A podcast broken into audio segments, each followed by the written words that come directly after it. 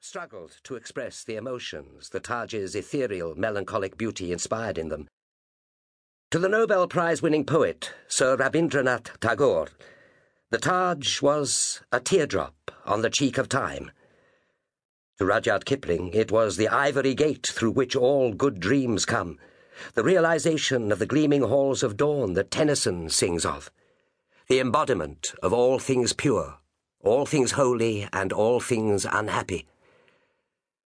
Edward Lear decided that descriptions of this wonderfully lovely place are simply silly, as no words can describe it at all.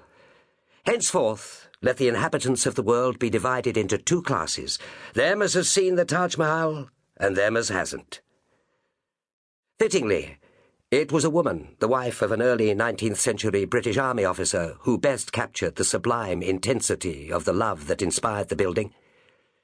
She wrote simply to her husband, I cannot tell you what I think, for I know not how to criticize such a building, but I can tell you what I feel. I would die tomorrow to have such another over me. By the end of the 18th century, the British artist, Thomas Daniell, who produced some fine early paintings and plans of the Taj Mahal, could write after his visit The Taj Mahal has always been considered a spectacle of the highest celebrity, visited by persons of all rank and from all parts. The Taj's celebrity has only grown over succeeding centuries.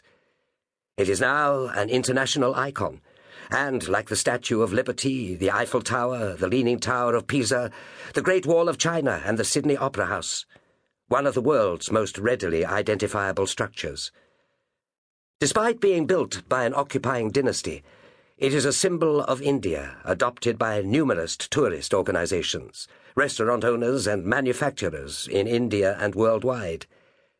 It has also become a symbol of enduring love by the time of Princess Diana's visit to India with her then husband, Prince Charles, in February 1992, the power of the Taj Mahal's image was such that when she visited the Taj alone and allowed herself to be photographed, a single, disconsolate, and melancholy figure seated on a white marble bench before a monument to an abiding royal romance, no words were needed.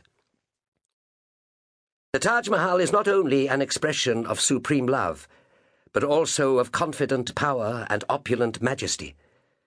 It was the creation of an emperor whose dominions stretched westwards across the Indus into present day Afghanistan and Pakistan, eastwards to Bengal and southwards to the central Indian plateau of the Deccan.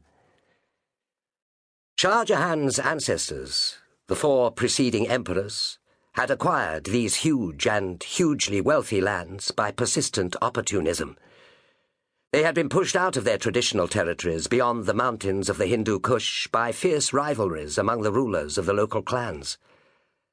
Under the leadership of Babur, the first Mughal emperor, they had begun probing down through the Khyber Pass into Hindustan, northern India. Their hold on their territorial gains had at first been precarious. Not until the reign of Babur's grandson, Shah Jahan's grandfather Akbar from 1556 to 1605 was the Moguls' grip on India secure. With stability and prosperity came the opportunity for the Moguls to indulge their traditional aesthetic interests. Nostalgic for the cooler climes they had left behind them, they had a particular love for exquisite gardens, watered by fountains and streams, and with airy pavilions in which to relax. They were the prototype for the gardens of the Taj Mahal, and several survive to this day. The emperors also became enthusiastic builders, constructing in their new lands fortresses and palaces, and within their pleasure gardens their own beautiful mausolea. They brought with them a tradition of tomb building which they developed over the years into a unique fusion of the Islamic and indigenous traditions. The fabulous wealth of India piled high in the imperial mogul treasuries, enabled them to build mausolea of extraordinary magnificence and sophistication.